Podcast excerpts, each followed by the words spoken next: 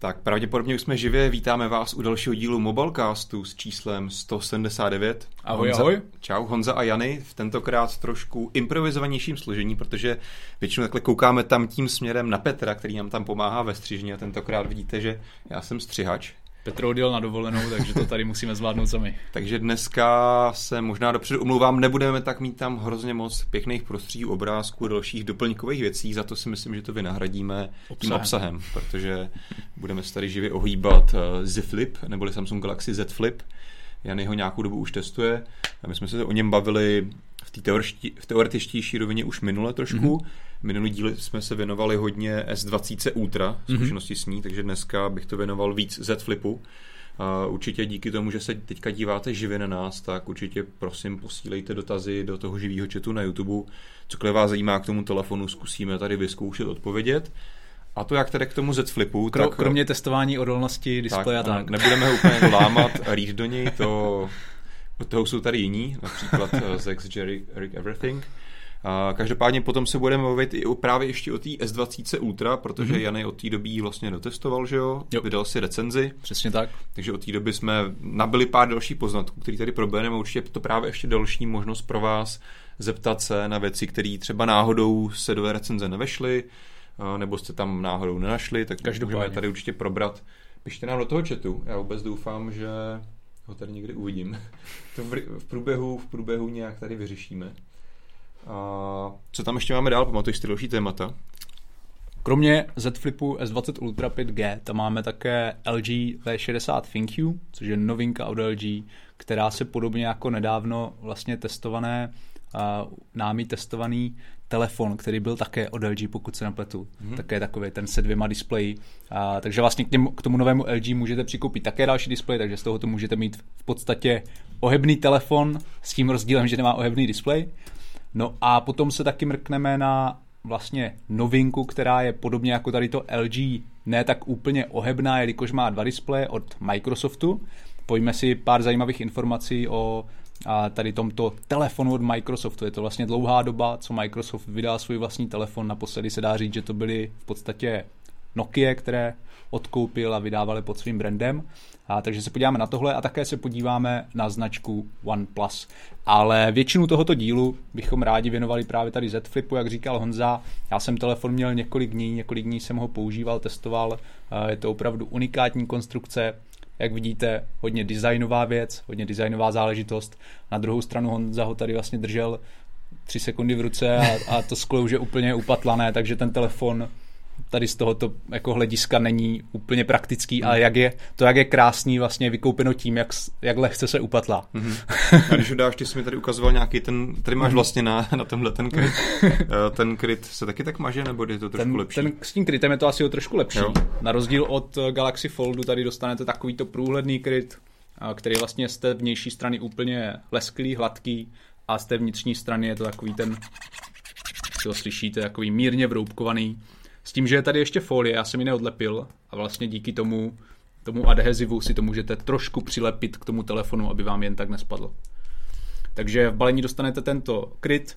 Kromě toho v balení najdete samozřejmě napájecí adaptér, ale překvapivě má, pokud se nepletu, výkon jenom 10 nebo 15 W, což mě trochu překvapilo. Na druhou stranu je to pochopitelné vzhledem k tomu, že tady máte vlastně dvě baterie a je pravděpodobně nutné nabíjet nějakým nižším výkonem, aby bylo všechno v pohodě a bezpečné. No a dále v balení najdete sluchátka, jsou to vlastně tak AKGčka, to, co bylo v US20, když to takhle podám. No a to je vlastně všechno. My jsme podobnou vlastně téma, co se týče té rychlosti nabíjení, řešili, myslím, že u Motoroly.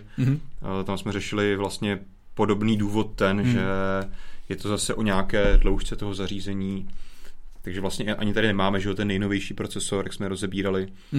Takže to je ten důvod, prostě je tady potřeba mít nějaký kompromis z hlediska té konstrukce, velikosti toho zařízení, a to je pravděpodobně i ta rychlost nabíjení je z důvodu, protože čím vlastně rychleji nabíjíš, tím vzniká více toho odpadního tepla při tom. Jasně. Co se mi hodně líbí na Z Flipu je, že jej můžete nabíjet bezdrátově, takže častokrát jsem vlastně telefon ani nenabíjel drátem, ale že tady na té zadní straně. Přesně tak, tady na té zadní, jenom jsem si to odložil na nabíječku a nechal to tak ležet. Mimochodem umí jako ostatní Samsungy i to reverzní nabíjení? Přiznám si, že jsem to netestoval, protože reverzní nabíjení obecně považuji za celkem nepraktické, protože jakmile nabíjíte sluchátka, tak vlastně ten telefon máte položený že jo, displejem dolů, takže osobně takhle nenabíjím. Ale možná bych ho mohl zapínáš to někde tady v těch rychlejch volbách, ne? Jo, to je pravda. A teda v češtině teďka vůbec nevím, jak to má vypadat. Ale jo. Wireless Power Share, tak vypadá, že to umí.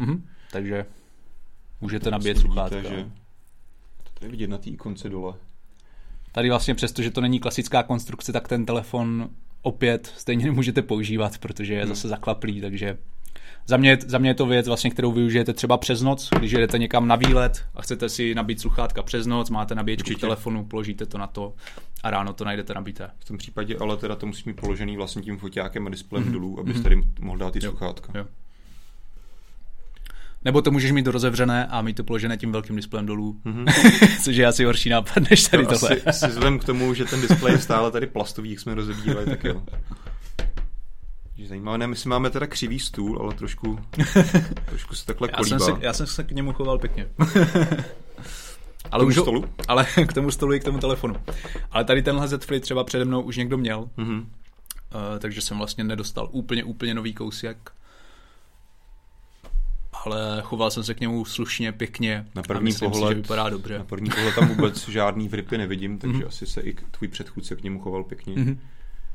To taky telefon za necelých 40 000, no. Člověk k tomu má potom ještě větší úctu než a respekt než normálně. Já jsem třeba jako první věc, co jsem zkoušel už dřív, ještě než jsem měl tady ten tvůj kousek v ruce, tak je právě to otevírání jednou rukou. Což jako je taková ta signifikantní věc pro Včko. Jasně. Jako není to úplně pohodlný, no. Není. Je to asi, kdyby ten telefon byl uší, tak bych možná se cítil trošku víc. Jo. Trošku víc jistější. Je fajn, že je tady určitý vlastně taková vlastně díra tady. Ten vlastně ten telefon je jako zakulacený takhle. Díky tomu tady mám vlastně kam dát palec. A ono navíc ještě podotknu, že na spodní straně té konstrukce jsou tady takové plastové, to znáte třeba z notebooků, aby se vlastně to úplně nedotýkalo na doraz, takže tam vytváří trochu prostoru ještě tady ty plastové vystouplé pacičky. Mimochodem právě na to ovládání, otevírání jednou rukou se ptal Klaudy 808 v diskuzi, takže... Jde to. Viděl jsem lidi, kteří s tím mají větší problém, nevím, jak ty to, Jany, zvládáš. Jako, podobně jako já? Přiznám si, že to raději otevírám oběma rukama. Jako takhle určitě, když jdu někde po ulici, asi byl bych si hodně nejistý za chůze, radši bych přesně na to měl ty dvě ruce. No. Myslím si, že to jako je rozumnější jako... varianta. Určitě to nejde takhle vystřelit, jak si tady zkoušel. Takže asi to odevírání... Nevím, možná pokud jako seš odvážnej, Klaudy, a trošku si to nacvičíš, tak si dokážu představit, jako je to určitě možný otevírat jednou rukou. Trošku bych se u toho bál, ale mám ten telefon v ruce pár minut. Tady ještě u toho otevírání jednou rukou podotknu, že tím, že ten kloub trochu jiný, než byl u Foldu, protože tady je ten kloub vlastně konstantně, klade konstantní odpor po celém tom rozsahu otevírání, tak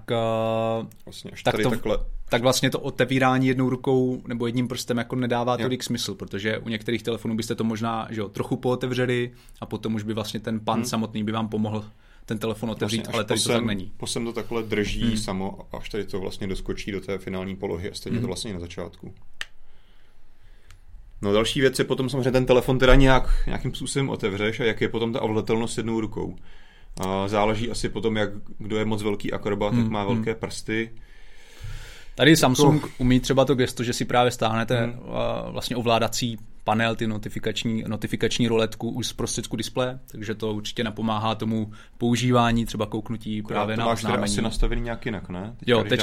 Teďka to mám nastavené normálně na menu. Ale nicméně je to tady možnost, takže tohle vám trochu pomůže. No a jinak tím, že je tady Android 10, tak já určitě jsem příznivce těch gest vlastně klasických od Google, takže ze spodu a z boku nenechal jsem si tady ty tři tlačítka, které Samsung má jako taky způsob ovládání gesty. Mám tady to klasické, no, takže... Že tam je vlastně dobrý, že můžeš i takhle v půlce displeje vlastně dělat ten swipe a jdeš zpátky. Jo. Takže když pustím nějakou aplikaci, dolížeš, doufám, že tam nemáš nic. Nic neslušného. A swipe, tak vlastně z toho odejdu a nemusím tady došáhnout třeba do levýho určitě. Takže to ovládání za mě celkem... Každopádně ten displej určitě je to, pamatuješ si, kolik je ten poměr displeje? Je to 22:9. Je to hodně vysoký. když si ho ten telefon chytím ze spodu, abych mohl třeba mačkat tady ty tlačítka dole, tak nahoru úplně nedošáhnu, aniž bych přehmatával. Kdybych potřeboval něco tady v liště, třeba zapnout si Wi-Fi nebo něco. Takže rozhodně to není to tak kompaktní telefon, aby byl pohodlně ovládatelný jednou rukou, ale není to asi zase S20 Ultra, kde je to opravdu nereálný. Každopádně. Možná bych se pozastavil ještě u toho samotného otevírání. Všichni víme, že je to nová konstrukce zajímavá a všechno tady tohle, ale je taky zajímavé se vlastně zamyslet nad tím, jak to otevírání mění způsob, jakým ten telefon používáte, protože si tady vezmu klasický telefon placku, tak si ho vezmu do ruky a můžu ho hnedka používat. Ale tady vždycky musíte ten telefon ještě otevřít. Přesně. Pravděpodobně ho budete otevírat oběma rukama, aby vám nespadlo. Takže je to něco, co vám jako sebere trochu času.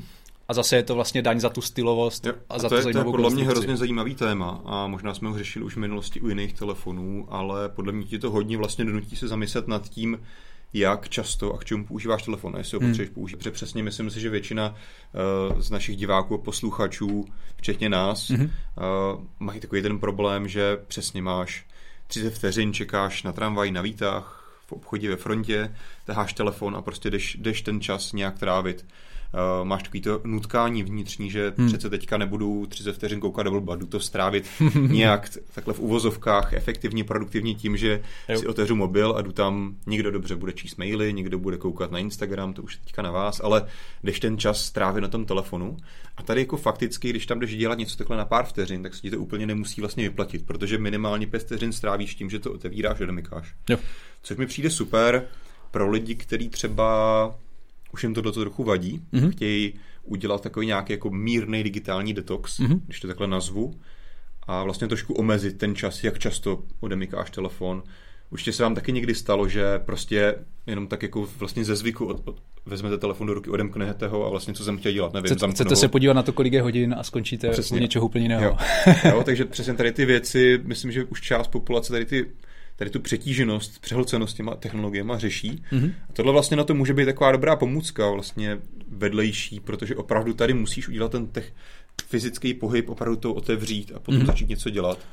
Takže si myslím, že si to mnohem spíš uvědomíš a mnohem víc jako si ti to můžeš si být vědomý toho, aha, já jdu vlastně něco dělat do telefonu. Takže podle mě, pokud máš nějaký cíl, tak to paradoxně může být zajímavý telefon.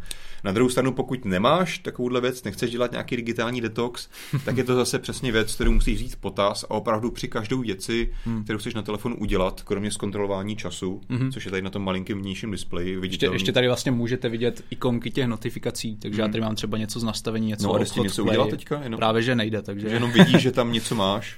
Nejde a navíc ještě teda samozřejmě ten přední displej. Ten přední displej můžete používat jako hledáček. Teďka nevím, jestli se tam objeví. Ne. To je tam moc tmavo. Hledáček vlastně při focení. Ne, takhle. Teď už to funguje. Takže vlastně hledáček při focení. A což je fajn, ale to je jako to, o čem jsme se tady bavili, o tom, že vlastně je to taková jako nějaká hranice, kterou musíš přejít, když chceš ten telefon používat, musíš ho otevřít. To je určitě pravda a já jsem to hodně pocitoval u Galaxy Foldu. Kde... A na druhou stranu, tam si měl ten displej, bylo to nepohodlný, ale šlo to. Právě, tam jsem měl ten menší displej a vlastně ty základní informace jsem si takhle krásně zjistil, podíval se na to, na co jsem potřeboval, ale zároveň ten displej nebyl natolik veliký, abych se na něm pohodlně... nevím, brouzdal po internetu nějak jako na delší čas a tak podobně. Takže tam to právě pro mě byl takový ten ukazatel toho, některou věc nepotřebuji dělat a raději ten telefon zavřu nebo respektive ho nebudu vůbec otevírat. A podobně u toho tady u Z Flipu s tím rozdílem, že tady doopravdy nezjistíte skoro nic z toho malého displeje, takže jako jste v mnoha situacích vlastně přinuceni ho stejně otevřít, protože nemáte ponětí, co se děje úplně. Možná se můžeme dál věnovat chatu, já jenom připomínám pro ty, kteří se připojili později, že můžete nám tady v tom živém chatu, pokud se právě teďka díváte, posílat dotazy. Dneska tady nemáme Petra, takže prosím buďte na nás ohleduplní, aby jsme se tady všechno stíhali všímat. Připomínám, že taky potom budeme ještě diskutovat krátce S20 Ultra, takže pokud na ní máte nějaký specifický dotazy, nechte si to prosím až na později, až si ji budeme věnovat. Každopádně máme tady dotaz od Petra Kropáče. Jaká je pocitovka z toho displeje, jestli je lepší než u Foldu. Tím pádem asi myslí Že jo, ta plastovost, to sklo, a skleněnost displeje. Jasně tak. Jo, za mě určitě to je lepší než u Foldu. Vlastně říkal jsem to už i z těch prvních dojmů. Je to opravdu znatelné, že tady nesaháte na tak plastový povrch, jako tomu bylo u Foldu. Stejně tak, když se na ten telefon podíváte z nějakých specifických úhlů, tak vidíte, že ten displej je pěkně rovný, na rozdíl od Foldu. No a já z toho mám dobrý pocit a vlastně mi nevadí ani ta rýha uprostřed, nebo ten ohyb, který tam samozřejmě pořád je a pořád ho můžete cítit, ale jakmile ten telefon používáte, tak se velmi rychle adaptujete na to, že to tam je ten ohyb a zvyknete si na to a je to úplně v pohodě. Na mě jako upřímně tady to vůbec, ano, vidíš ho tam, ale fakt mě to, jako beru to jako samozřejmost toho, že mám otevírací telefon. Jasně. Nemyslím si, dobře, tady máme docela dost světel, takže tady třeba v té rýze vlastně občas vidím na tom tmavém pozadí, že se mi tam láme světlo. Ale nemyslím si, že by to mělo být něco zásadního. Co se týče ta pocitovka, přesně souhlasím. Teď jsem se to třeba srovnával tady s tvým, co to je, nějaká Mate 20 Huawei. Pro. Nemáš na tom žádnou folii? Ne, to je to. A jako je to minimálně třeba, to sklo je studenější na tom telefonu. Není teda zahřátý samozřejmě, jo. Ale vlastně jako tak to, jak ten prst pěkně klouže potom, i ten, jako, ten pocit z toho, je to hodně blízko tomu skutečně. Dobře, nenazýval bych to skutečný sklo, ani tohle není úplně čistý sklo. Jasně. Vlastně na telefonech dneska stejně máte, když to hodně zjednuším, takovou nějakou jako mix směs, něco mezi sklem a plastem, tam jde právě o to se vždycky snaží, že jo? Protože čistý sklo je super pevný, takže se nepoškrábe, ale je křehký. Takže když chceš telefon, který se ti nerozbije při pádu, tak potřebuješ, že se tam dá do toho elementy plastu, přesně, ale tak. Tím se to sklo stává měkčí, to už znamená, nevím, jestli to bude vidět na tom Janyho telefonu, ale ten už je teda pěkně poškrábaný. Ten už si toho zažil, no. Takže to je přesně ten kompromis, kterýho se snažíš dosáhnout, to je taky důvod, proč jsem vlastně byl hrozně překvapený, jak to teda Samsung udělal s tím, že říká, že v tom má sklo a je to zároveň ohýbatelné, co jsme rozebírali už minule, ono skutečně nějaké sklo pod tím plastem je, ale nějakým způsobem se vlastně, i když tady se skutečně dotýkáme toho plastu, tak opravdu to působí příjemně. Ještě jsem si u téhle příležitosti vzpomněl na nový Huawei Mate XS, který by se měl začít prodávat teďka za pár dní, psali jsme o tom. No a vlastně tam zase výrobce uvádí, že tam použil nějaký materiál, který ten typ polymeru, a který vlastně chrání ten displej, má být údajně ještě dražší než zlato. Tak jako, je to zajímavé, s čím výrobci přicházejí a jaké ohebné povrchy nebo displeje vlastně do těch telefonů dávají. S tím souvisí právě, i na to se tady ptal právě Josef Sochuliak, omlouvám se všem lidem, kterým zkoumlíme jejich jména, dokonce nám tady poslal 1 euro, tak děkujeme. Jsme se toho všimli. Ptal se právě na odolnost. Už jsme to docela rozebírali v tom minulém díle, je to přesně, jak jsem tady popisoval, vždycky u toho displeje, pokud se bavíme o displeji, je to ten kompromis, na jedné straně škály máš tu tvrdost a křehkost, na druhé straně máš tu houževnatost, ale měkkost. A vždycky prostě musíš najít někde tu pomezí na mezi. Zatím ještě podle mě nikdo nevymyslel nějaký zázračný materiál, který byl zároveň nepoškrábatelný, nevím, křemenem a zároveň byl jako super měkký, že odolá pádu a ohybu třeba. Jasně. Možná Josef myslel přímo odolnost jako tohoto konkrétního kousu, ano, který tady máme na test. Jsem se chtěl ještě dostat. Nebudeme tady úplně ničit ten telefon. A možná se můžeš kouknout, jestli tam třeba najdeš nějaký škrábanec nebo něco. Jak jsem říkal, jsem koukal už předtím a na tom displeji fakt nic není. Předpokládám, že tady, jelikož ty záda jsou už takový z toho klasičtějšího skla, tak tady bych nic podobného nečekal. Ty jsi teda říkal, že jsi zaznamenal na internetu nějaký zkušenosti, nevím, který uživatele, že se mu rozbily tady ty čočky fotoaparátů, ale jako z jednoho případu bych asi nevyvozoval, že by tam byl nějaký problém. Co je rozhodně pěkný, tak se ještě můžeme dostavit u toho kloubu. To je samozřejmě jakákoliv mechanická věc v telefonu je vždycky potenciální nějaký culprit, nějaká jako možnost, která se může rozbít v tom telefonu. A můžeme říct, že rozhodně je to o hodně kroků dál, než bylo u Galaxy Foldu. Nejsou tady žádný díry, nevidíš tady po ten displej, když to otevíráš. Ano, pořád se ti tam pravděpodobně po dlouhý době dostane nějaký prach. Samsung tam má nějaký štětinky, které tomu trochu zabraňujou, ale ten telefon rozhodně je důležitý říct, že není vodě odolnej, není prachu odolnej, takže to prostě musíš trošku slevit z věcí, na kterých jsi zvyklý z dnešních lajkových lodí, co se týče takhle té obecní odolnosti. Respektive ten telefon, že ti do toho skočím, by měl být jako imunní vůči dešti. Jasně. A takové slabší. Jo, tak když takhle nebudeš s tím telefonem chodit takhle, chytat do ní dešť do toho kloubu, tak věřím, že při telefonování si můžeš jako dovolit nechat se trochu zmoknout, to určitě. Jo, samozřejmě ono je předpokládatelný, že všechny ostatní vlastně části toho telefonu jsou běžně zacelený, tak jako u jiných telefonů, kromě toho kloubu. To je takové jediná slabý místo, co se týče odolnosti. Mm-hmm. Na druhou stranu my jsme třeba měli možnost koukat, že už před pár týdnama to právě třeba na kanálu YouTubeovém JerryRigEverything a jiných to prostě zkoušeli lámat ten kloub, vypadalo, že to vydrží opravdu hodně. Jo. Takže tady bych v rámci kategorie ohebných telefonů tohle si myslím, že zatím nejvydržnější nejodolnější telefon. Mm-hmm. Ze všech stran. Možná se můžeme podívat na slot se SIM kartou. Jestli ho vlastně kryje takový ten, já si přinesu pin. Okay. A hned jsem zpátky v obraze. Dobře. Tak já zatím se tady podívám na další dotaz od Jaroslava. A to je vlastně taky dotaz na tebe, tak si zatím můžeš na tom přemýšlet. Jak často si používal ten telefon polootevřený, protože samozřejmě to je jedna z unikátních věcí, kterou taky Samsung nabízí, je, že vlastně v některých aplikacích, například takhle ve foťáku, si to můžeme ukázat, tak vlastně vidíte, že když ten telefon mám takhle ohnutý, tak se mi to prostředí mění. Teď jsem to zamknul. Jak často jsem ho takhle používal? Moc. Málo kdy. Mm-hmm. Na druhou stranu, já si s nikým třeba jako nějak často nevolám přes videohovory, přes Skype a tak podobně, takže... Ale asi ten idea je teda taková, aby to třeba ty čtenáři pochopili, že takhle si dám ten telefon a můžu s někým přesně takhle dělat videohovor. To prostředí se pěkně rozdělí, uspůsobí se tomu, že ten telefon máte zohlí, telefon to dobře rozpozná. Že i fotky takhle vlastně se galerie od Samsungu takhle k tomu přizpůsobená. Jo. A zároveň si vlastně na té spodní části můžete klidně otevřít další apku. Jasně, anebo klasický multitasking. Jo.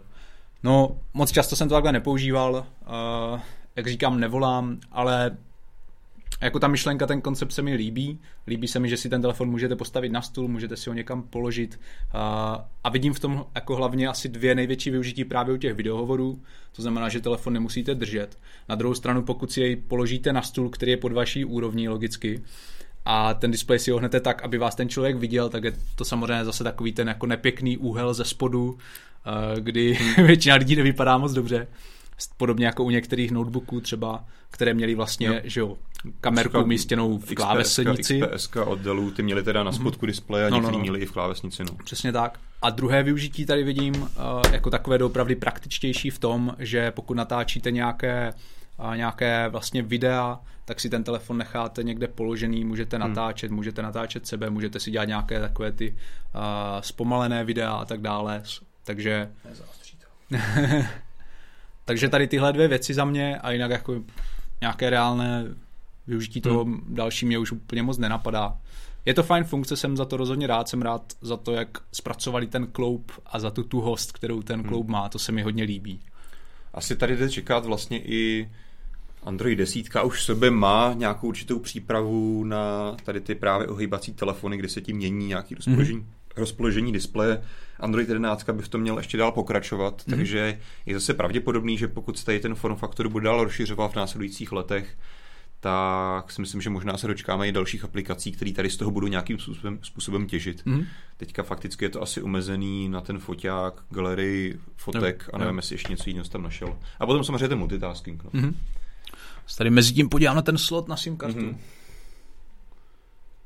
Ty máme tady nějak moc dotazů. Teda stíháme vůbec. Takže je vlastně dobře, že tady Petr není, protože se všichni ptají více než normálně. To je fakt, on vás ještě všechny odignoroval. Tak kolem tady vlastně slotu na SIM kartu je taková jako maloučké gumové krytí, takže doopravdy jde vidět, že ten telefon určitě do vody neberte a buďte opatrní. Tak, zase zavřu. Tak co tam máme za dotaz nějaký? Někdo tady říká, že to je zbytečný telefon a nesmysl. Jo, je to věc názoru. Je to krása toho, že si můžeme konečně vybrat. No, a vlastně. Máme tady něco jiného než ty rovný placky. Takže za mě palec nahoru. Jak jsem říkal minule, já bych si ho nekoupil určitě. Rozhodně ne v tuhle tu chvíli, v tomhletom prvním modelu, ale obecně jsem za to rád jako fanda technologií. Taky. Teď třeba Allmobile, náš věrný divák, píše, že si myslí, že když někdo dá za telefon kolem 40 000, tak většinou bude opatrnější, ale na druhou stranu ani moc nemusí, protože za ten rok sice pár škrábonců nazbírá, ale pak mu hned zmizí. To nevím, co mu teda zmizí. Ten telefon jakože už umře. tím, že si pořídí nový model jako 14. Jo. Je to tak, no. Prostě tady to je technologická novinka a tím asi má Jirka docela pravdu, že si to pravděpodobně budou kupovat velká část lidí, která si klidně každý rok kupuje nový telefon, takže možná je to vlastně v pohodě celkem. Já teda zatím nejsem schopný jako nikomu zaručit, říct, že bych věřil, že ten telefon vydrží rok. Ale zatím to vypadá fajn. Ono taky, když Samsung tady tento telefon představil, a já jsem vlastně byl v San Francisku na představení S20 a tady Z Flipu, tak Z Flip je hodně zaměřený právě na influencery, možná jste to zaregistrovali na YouTube, dostali ho právě tady tato média, ne ty klasičtější, a vlastně ti zákazníci, ta cílovka je podle mě celkem jasná, jsou to ženy, hodně ženy jsou to, nějaké mladší a určitě jsou to zákazníci, kteří nemají hluboko do kapsy úplně, takže kteří si pořídí tady Z Flip.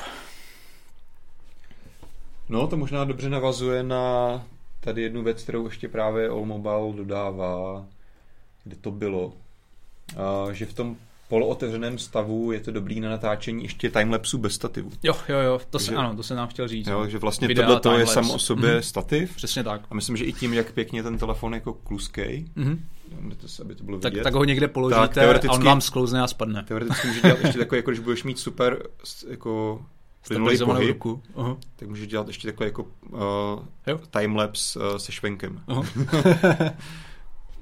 Takže se takhle krásně točí. Jo, to určitě.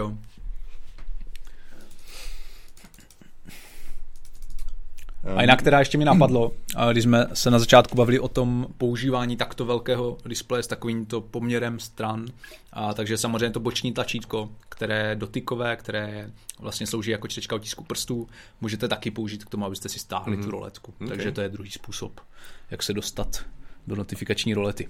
Super. Ty ten telefon teda asi nepoužíváš jako primární telefon, protože jsi v něm neměl simku, koukám. Simku mám teďka v jiném. Míra Topol se právě ptá, jestli když ten telefon takhle používáme, držíme v ruce, jestli si myslíme, že se právě vrací éra V-čkových telefonů.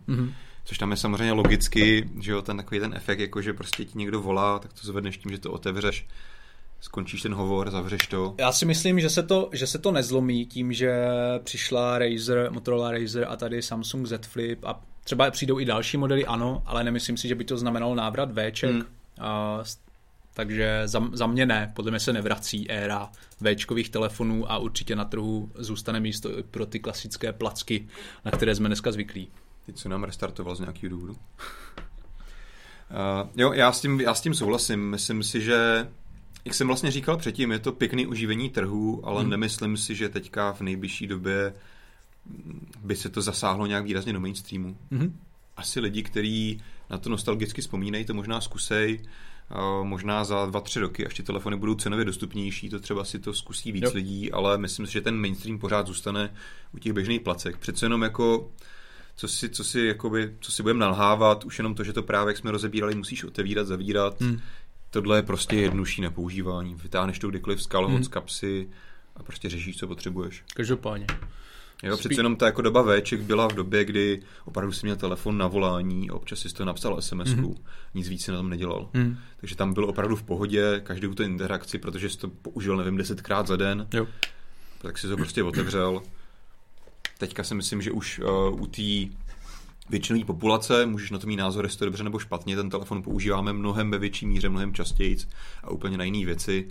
Takže tady si myslím, že minimálně tady v tomhle módu, kdy vlastně v tom zavřeném stavu s tím já nemůžu nic dělat, než se podívat na čas, tak to asi úplně mainstream nebude. Jo, přesto souhlasím tady s tímto tvrzením.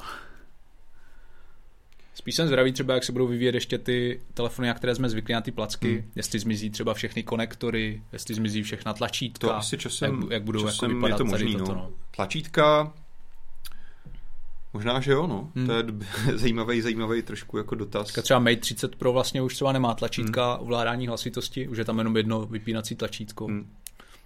Uvidíme. Jako všechno se to dá pomocí technologií nějaký haptický odezvy nahradit, no. Vždycky je to o nějakém tom uživatelském komfortu a zároveň samozřejmě to hlavně komfortní pro ty výrobce, protože nemusí řešit další nějakou pohyblivou část, utěsňovat tam právě tu odolnost proti vodě, prachu. Jo. A nasledně samozřejmě ten konektor, no, to už taky na to se pravděpodobně Apple chystá jiný, takže to nás asi nemine jednou. Dobrý, tak tím napadá ti ještě něco k Z Flipu, co bychom měli probrat. Jak dlouho ještě budeš testovat, než vyjde recenze? Recenze vyjde pravděpodobně během příštího víkendu. A já mám u sebe spoustu telefonů, takže jako často přehazuji SIM karty z jednoho do druhého, někdy SIM karty ztrácím a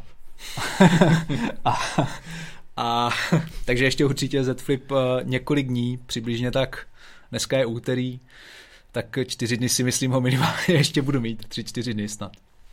A tím, jak je to zajímavá vlastně záležitost, tím, že je po něm velká poptávka i ze strany těch testujících různých technologických magazínů a influencerů a tak podobně, tak Samsung ho chce pustit mezi co nejvíc lidí, takže toho času na testování není tolik mnoho, kolik bychom si přáli. Třeba Fold jsem měl vlastně u sebe přibližně měsíc a určitě je super, když máte možnost něco testovat měsíc.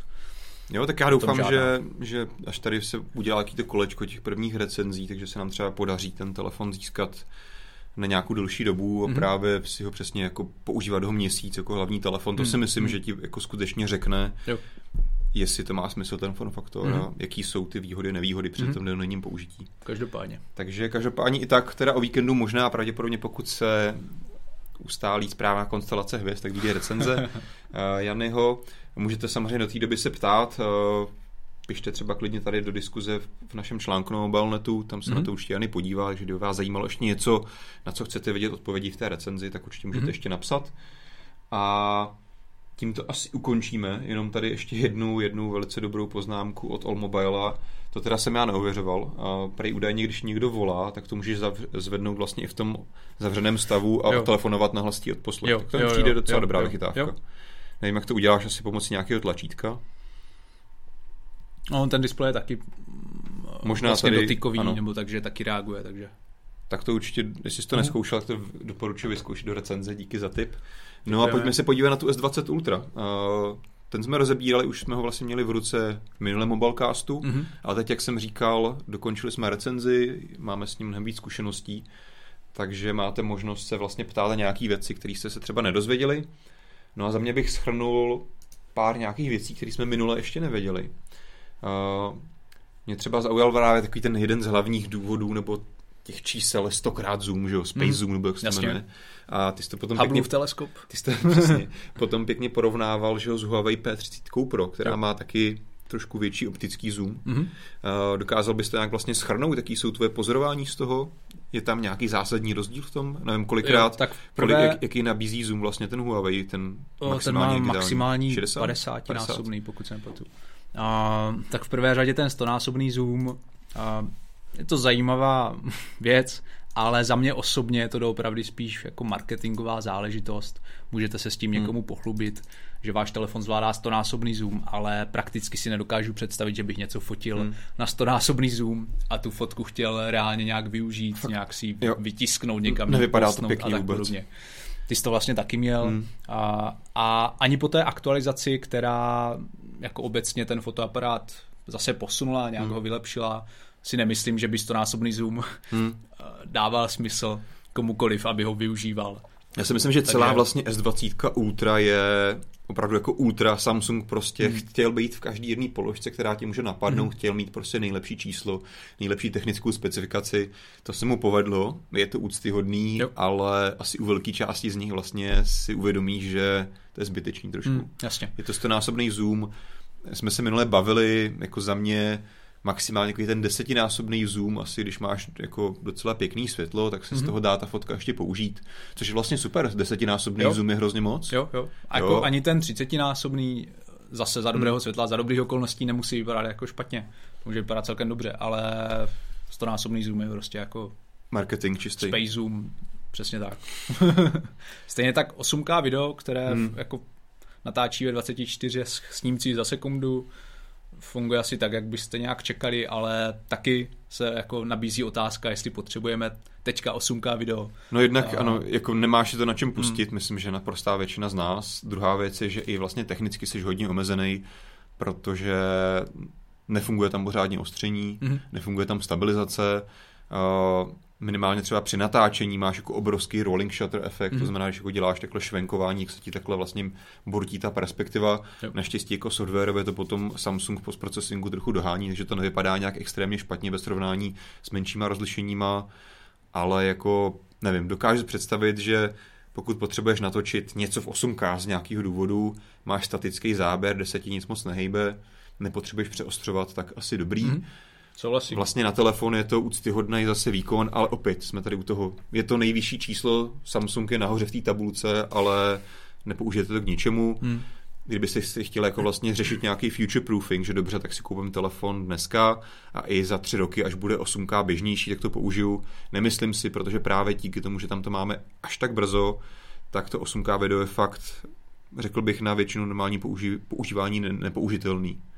Jo. Díky hlavně díky tomu ostření dalším věcem. Ono si vezměte, že ani moc kamer jako nevídám, že by jako standardních kamer, že by měli 8K rozlišení zatím, takže ty čísla vždycky neznamenají úplně všechno a jasně hodně lidí na to slyší, že má něco 108 megapixelů nebo brzo budou mít telefony ještě víc megapixelů a vyšší rozlišení nějaké, ale nevždy to musí znamenat nějaký reálný přínos pro toho uživatele. Tak jo, tím jsme probali. Ještě téma, možná se teda pojďme, ještě jsem původně se vlastně ptal jako nějaký srovnání s tím Huawei, jestli tam je nějaký zásadní Huawei rozdíl. Mate 30 Pro. Ano, neudělá ti 100násobný výřez, ale když se podíváme někde kolem 30, 50. Jasně. Takže je tam nějaký rozdíl Pro, kvalitativní. Já jsem vlastně na Mobilenetu najdete i srovnávací článek s Mate 30 Pro, ale teď se bavíme o P30 Pro. No, za mě osobně, pokud chcete zoomovat, pokud jako máte pocit, že se dostáváte často do situací, kdy potřebujete fotografie přibližovat, tak si myslím, že s P30 Pro budete, vlastně nakoupíte lépe než asi se Samsungem, protože je podstatně levnější a ten zoom je na velmi vysoké úrovni, podobně jako u Samsungu. Jak jsme tady zmiňovali, tak vlastně Huawei má 5násobný optický zoom, zatímco Samsung jenom 4násobný optický zoom. A takže já bych si koupil osobně Huawei, pokud bych chtěl jako zoomovat, a ušetřil bych 50% toho, co stojí Samsung třeba. Jo, to je myslím, že dobrý shrnutí toho. A mně tady ještě přišlo jeden takový zajímavý point, vlastně se pěkně změřil. Jedna z dalších těch super funkcí Samsung Galaxy S20 Ultra má 120 Hz displej. Můžeš si to zapnout, v základním stavu tam máš 60 Hz zapnutých. Ty jsi tady vlastně naměřil, že v tom 60 Hz režimu vydrží na baterii 12 hodin skoro. To bylo v jakém režimu? To bych si přivlastňoval něčí zásluhy, to naměřil někdo jiný. Tak to si omlouvám. Ale jako těm datům plně věřím a myslím si, že odpovídají z toho, jak jsem ho používal já. Takže tady vlastně vidíme, že u 120 Hz režimu byl ten pokles výdrže o 3 hodiny, skoro takže z 12 hodiny, na 9. A já si myslím, že by to nějak tak odpovídalo. Rozhodl jsem se telefon vlastně používat pořád ve 120 Hz režimu později a jako vydržel nějakého takového standardního běžného používání den a půl. Jo, já jsem to taky vlastně takhle přepnul. Jedna věc, co jsme minule říkali, psal si o tom článek na začátku, protože teďka vlastně, když si přepneš na 120 Hz, tak se musíš spokojit s menším rozlišením displeje. Psalo se o tom, že možná Samsung v nějaký softwarové aktualizaci tady to odemkne. Nevíš, jestli... Určitě by to mělo přijít.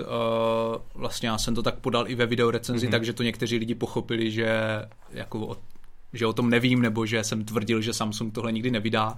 Ano, Samsung pracuje na aktualizaci, která toto upraví a vlastně i při té vyšší frekvenci budete moci používat vyšší rozlišení, takže tato možnost tady bude. Samozřejmě otázkou zase, jak moc se to ještě podepíše dodatečně na výdrži toho telefonu. Lukáš Popovič se ptá, jestli se vyplatí přechod z S10 Plus na S20, asi myslel tím teda Ultra. To je to, o čem se teďka bavíme. Za mě... Asi spíš možná tu S20 plusko, jako než na Ultra, že jo? No. Ano, určitě, co se týče poměr cena výkon, tak bych šel taky do S20 nebo S20 plus. A myslím si, že ta S20 Ultra je to nejnadupanější telefon, který Samsung má, ale většině lidem bude stačit asi S20 plus nebo S20. Jestli se vyplatí z S10 plus na S20 Ultra, nebo na S20 Ultra asi ne, na S20 plus možná. Já vím, že je spousta různých akcí, kdy vlastně můžeš ten telefon vrátit za někde, nechat vykoupit a potom doplatíš, nevím, 6 000 a máš třeba novou S20 plus. Pokud bych našel nějakou takovou akci, tak bych ho to možná uvažoval, kdybych měl doplatit 5-6 tisíc, tak možná jo. A když bychom se podívali třeba jako jenom na to, co nabízí S20 plusko normální, tak zase asi jako tam není nic revolučního novýho. Dobře, máme tam... Ten displej. Hodně lidí si na to zvykne, když to začne používat, potom jako říkají, že těch 60 Hz je málo a že je to špatný. Já jsem třeba tohle neměl. Já jsem se vrátil na svůj 60 Hz telefon a jako nařekl jsem si, ježiš, to bych nemohl používat. Jo. Já to mám stejně, ale četl jsem takové názory, že už se nejde vrátit, jakmile to jednou vyzkoušíte. Takže na S20 Plus možná to stojí za to. Záleží asi, kolik máš peněz, Lukáš.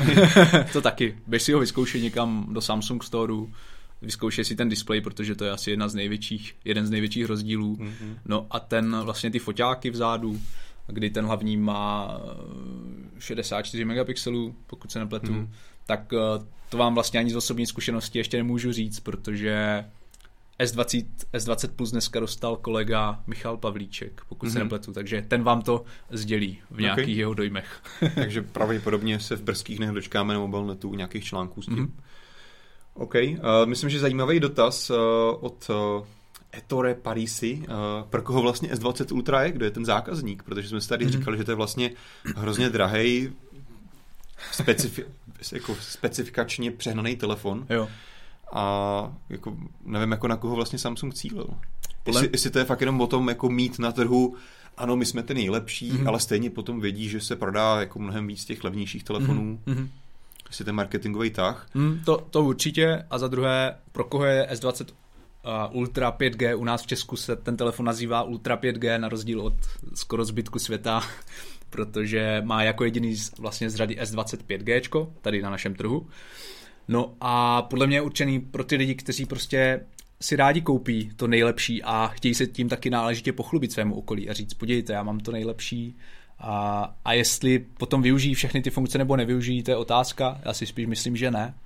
Ale jako znám třeba ze svého okolí takovéto druhy typy zákazníků, kteří chtějí mít to nejlepší, jenom aby to měli a všem ukázali, že to mají. A to je vlastně celé, to je ta celá logika. Jasně, jako často. Jo.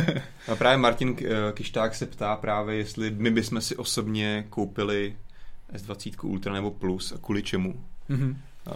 S20 Plus, tam bych to možná zvažoval, ačkoliv říkám, ten telefon jsem osobně netestoval, teďka ho testuje Michal a myslím si, že tam ta cena je úměrnější tomu, co dostanete, než u S20 Ultra, ale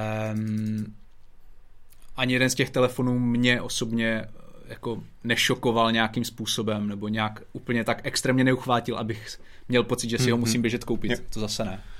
Já jsem to možná říkal už minule, nebo jsem to možná psal na svém Twitteru, ale vlastně já jsem, že jo, ten úplně první víkend, když jsme měli v redakci, jak jsem tu S20 Ultra měl, přicházel jsem vlastně, mám normální svůj starý Pixel 3, ten menší, a pak jsem se na něj vrátil a vlastně jsem se udělal, trochu mě to vlastně zklamalo v tom, že jsem si řekl, tyjo, mně tady vlastně nic nechybí. A teď nevím, jestli to je tím, že už jsem prostě nějaký nenáročný uživatel, nebo se fakt jako tak moc až zásadních inovací neděje, těch, které jsou pro mě důležitý, ale opravdu jako subjektivně jsem neměl pocit, že ten telefon by byl pomalejší, protože to je asi jako něco, co jsem říkal, dobrý, novej nadupaný telefon, 120 Hz displej, tak to bude prostě úplně jiný zážitek, než z mýho 2 roky starého telefonu, který potom používám, který možná už může být trošku pomalejší.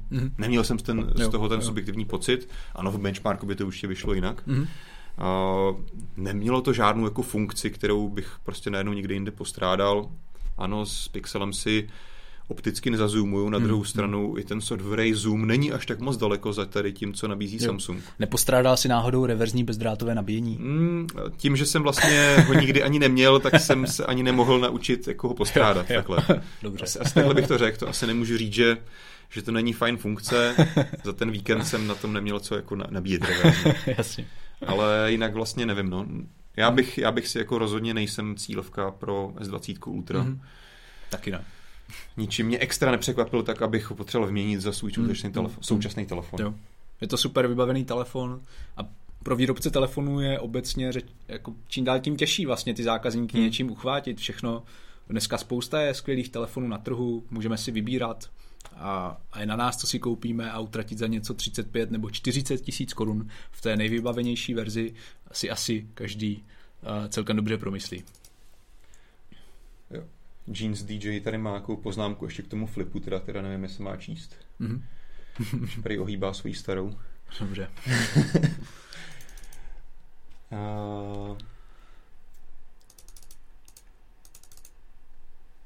Rozdíl ve foťáku S10 plus S20 Ultra 5G, kromě 100násobného zoomu.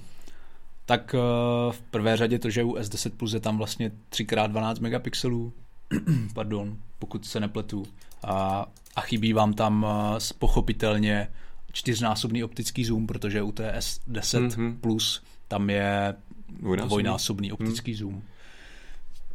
Takže co se týče zoomovacích schopností, obrovský rozdíl. Samozřejmě tam taky nemůžete skládat 9 pixelů do jednoho, jako u S20 Ultra, který se chlubí tady touto non-cell technologií.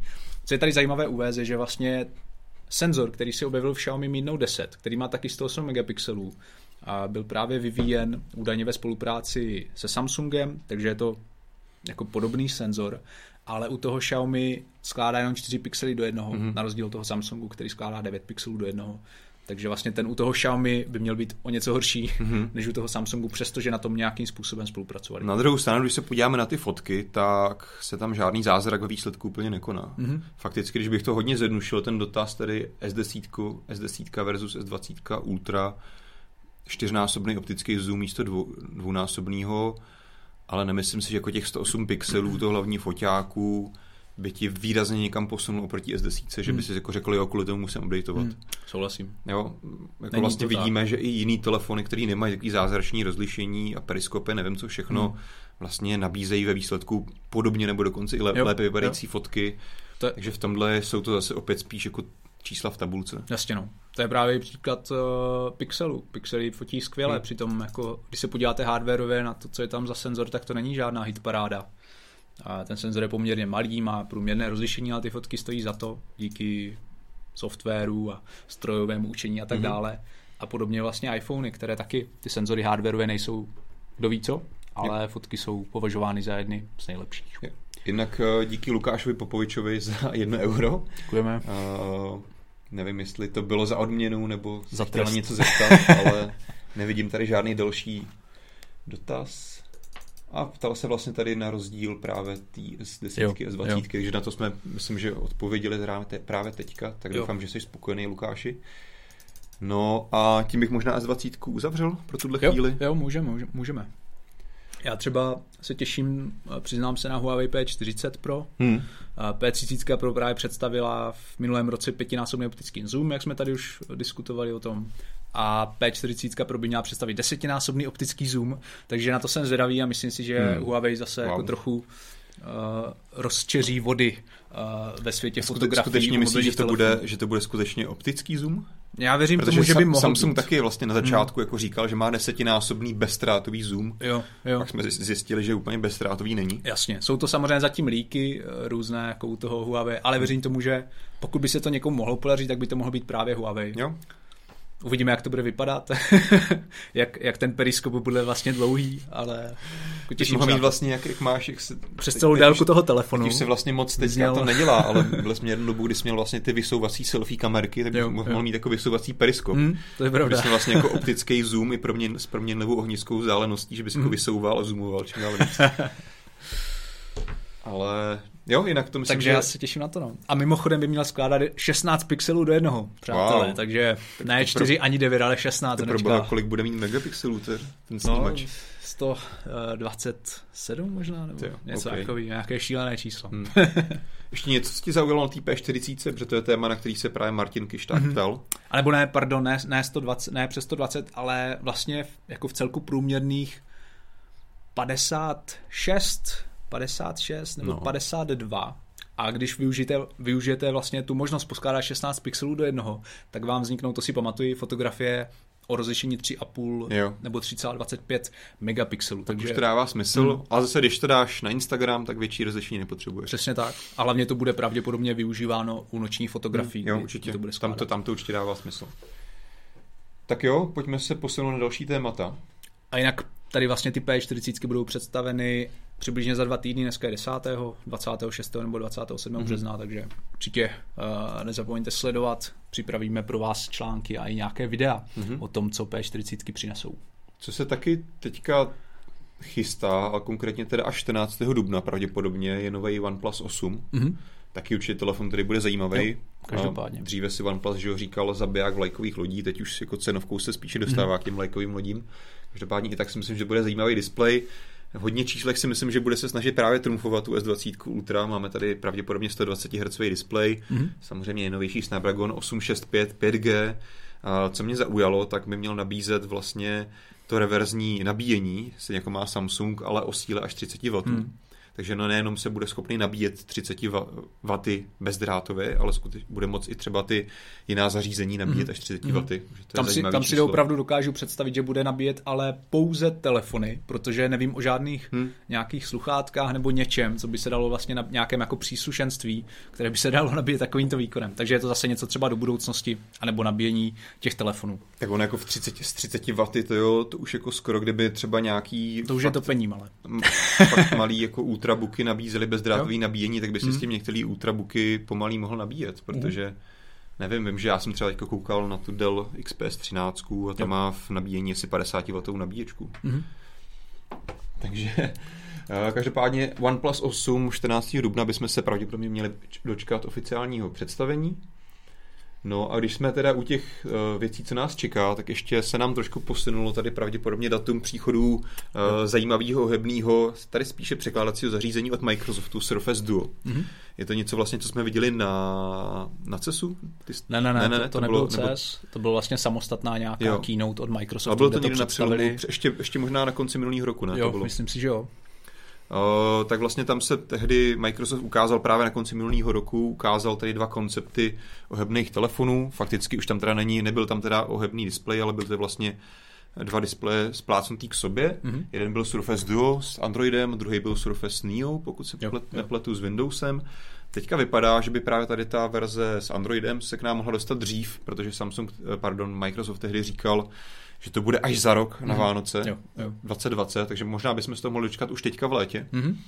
Takže na to jsme hodně zvědaví. Vlastně v současnosti by už se měl ladit pouze software a hardware, je to všechno už údajně připravené.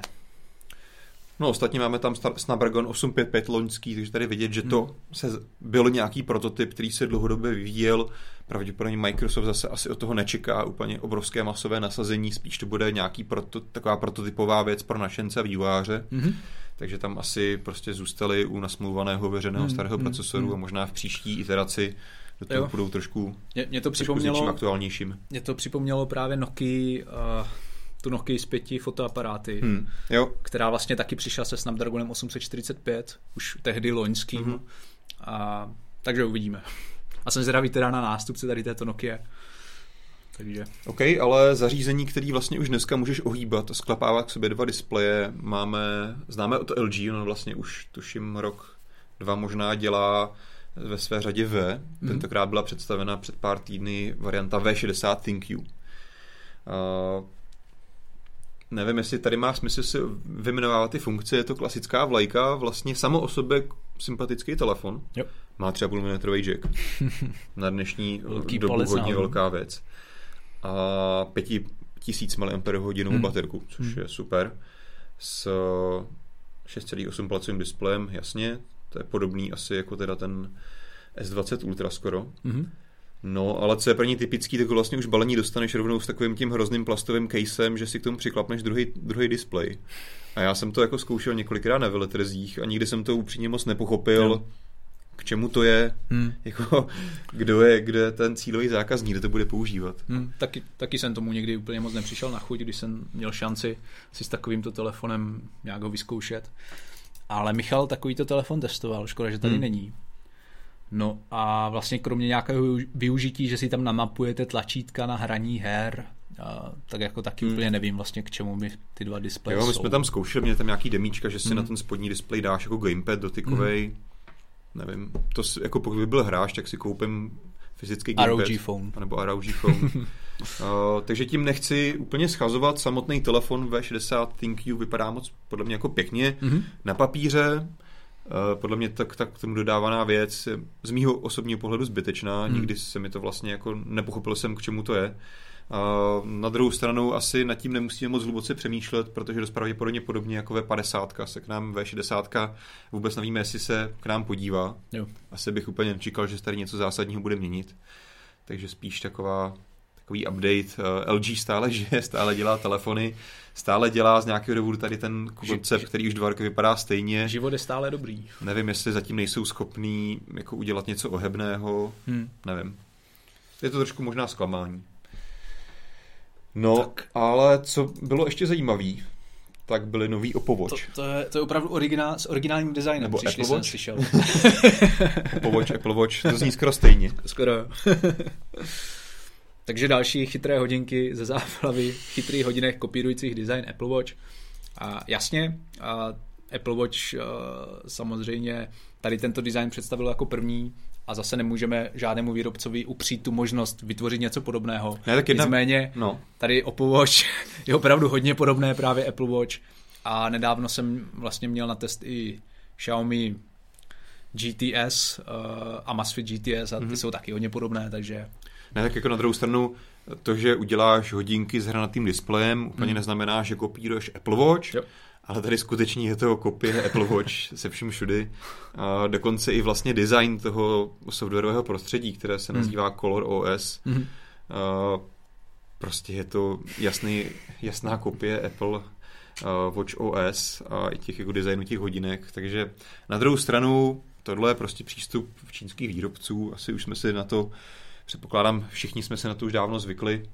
Na druhou stranu ty hodinky jinak vlastně nevypadají úplně špatně, tu výbavu, jo? Že pokud se překlenete to, že teda ten design není úplně unikátní, tak máme tam eSIM-ku, vzhledem k tomu teda, že samozřejmě Oppo u nás je zatím úplně oficiálně nedováží, tak nevím, jaká bude teda jejich podpora té eSIM-ky u nás.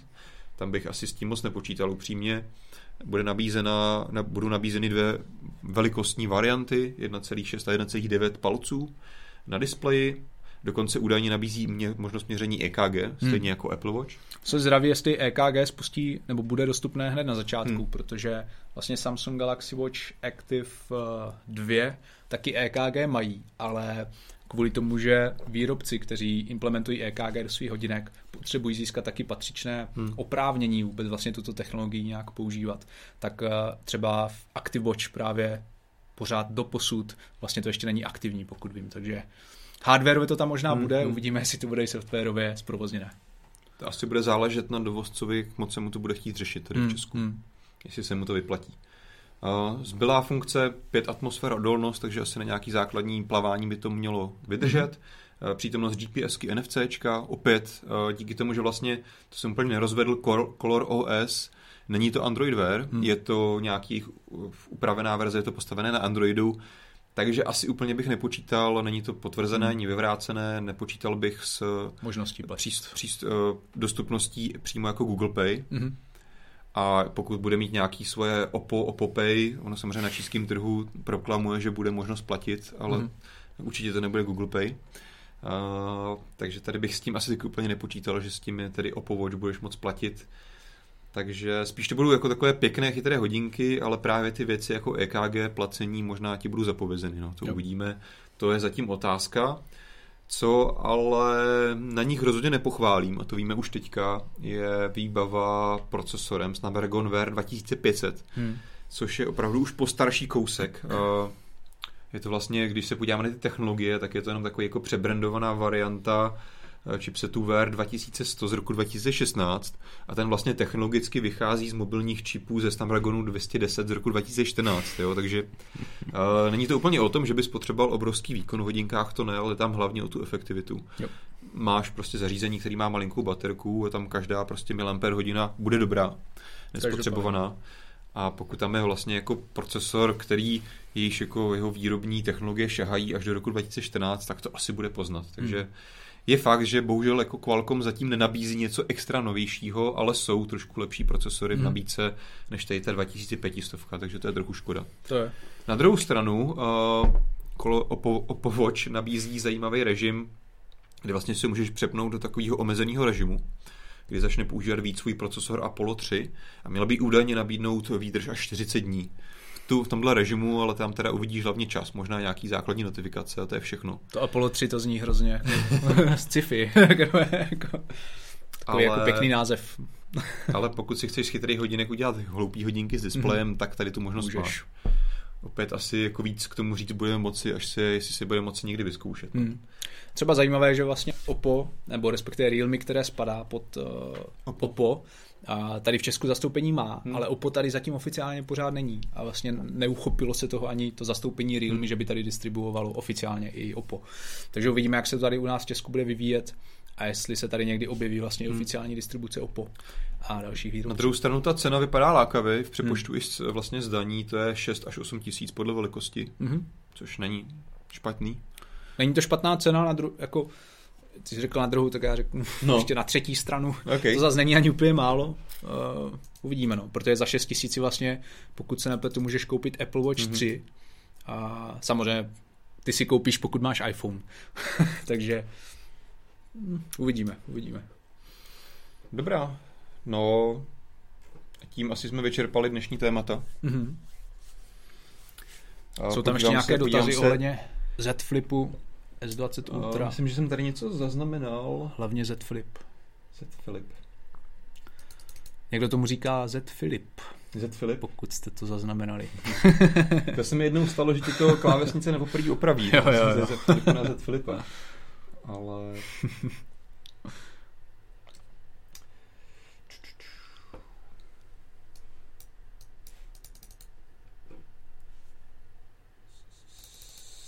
Jack se ptá, jestli nevíme, kdy se Surface zařízení dostane oficiálně do Česka na Slovensko. Asi nevíme, nemyslím si, že by se to mělo s tím duo zařízením nějak výrazně měnit. Berte to tak, že v České republice, nevím, jaká je situace na Slovensku, pravděpodobně velmi podobná. A vlastně ani oficiálně nějaká jako velice distribuce Microsoft zařízení taky není, protože ano, je to tady v e-shopech, máte to na CZCčku, na Alza.cz, možná ještě někde jinde, ale vlastně to řeší podle mě lidi z Microsoftu, kteří jako nemají vyloženě oddělení, tak jak třeba já nevím, Samsung, že by tady měl oddělení přímo na telefony, které se stará o distribuci, o marketing a tak podobně. Microsoft na to jde trochu jinak. A ano, ty zařízení se tady prodávají, Surface Laptop 3, mimochodem na ten vydáme brzy recenzi, skvělý notebook, jeden z nejlepších, který jsem měl, Surface Laptop 3, ze kterého jsem vážně nadšený. A takže Microsoft to tady má trochu specificky podle mě, co se týče distribuce, takže jako kdy se tady oficiálně dostane Surface Duo nebo Neo, těžko říct zatím. Ale jakmile budu mít informace, poptám se, tak to někde zveřejníme. Tak jo, dosáhli jsme hodinky, tím bych asi ten dnešní díl shrnul. Máme tady pár jako pěkných dotazů k tomu kopírování designu, o pomoč a tak, ale asi nic, co bychom tady potřebovali rozvádět. A tím pádem vám asi poděkujeme za pozornost. Doufám, že ten dnešní trošku jiný koncept, kdy jsme teda museli zároveň tady, aspoň já jsem se teda to snažil tady něco smysluplného mluvit a zároveň koukat na diskuzi, tak doufám, že to bylo zábavný. Zase to bylo trošku víc interaktivní než jindy, tak doufám, že to za to stálo. Dejte nám určitě třeba vidět, ne už tady v tom živém chatu, ale normálně v diskuzi pod YouTubem nebo ve článku na Mobilnetu, třeba co si o tomhle formátu myslíte, jestli to třeba máme i příště víc zkusit dělat něco takového interaktivnějšího. Určitě rádi zkusíme nové věci, přizpůsobíme se tomu, co se vám líbí.